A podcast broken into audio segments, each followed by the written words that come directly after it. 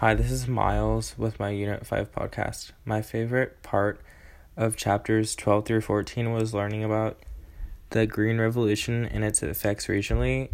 It is such a controversial topic, and that's because it's hurting the environment, but it helps feed so many people. And a lot of people think that it's just a temporary solution to feeding the world because it's killing bees, which are vital for our food source.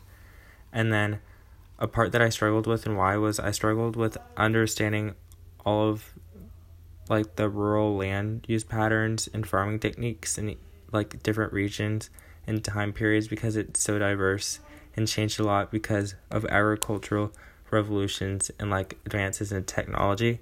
It was also hard imagining pastoral nomadism, intensive small farms like subsistence farming because I've never like been in an area with that before and I've really never seen it. And then the why of the where. I'm choosing the US for this because it's more relatable, I guess. Um the reason America is mainly extensive in commercial agriculture is because of the third agricultural revolution along with being more developed ahead of time and also the green revolution. And then my connection across all three chapters was all three chapters talked about agriculture and what it looks like depending on the area and time period. My classroom connection to the chapters was in class we talked a lot about the past, the future, and the presence of agriculture.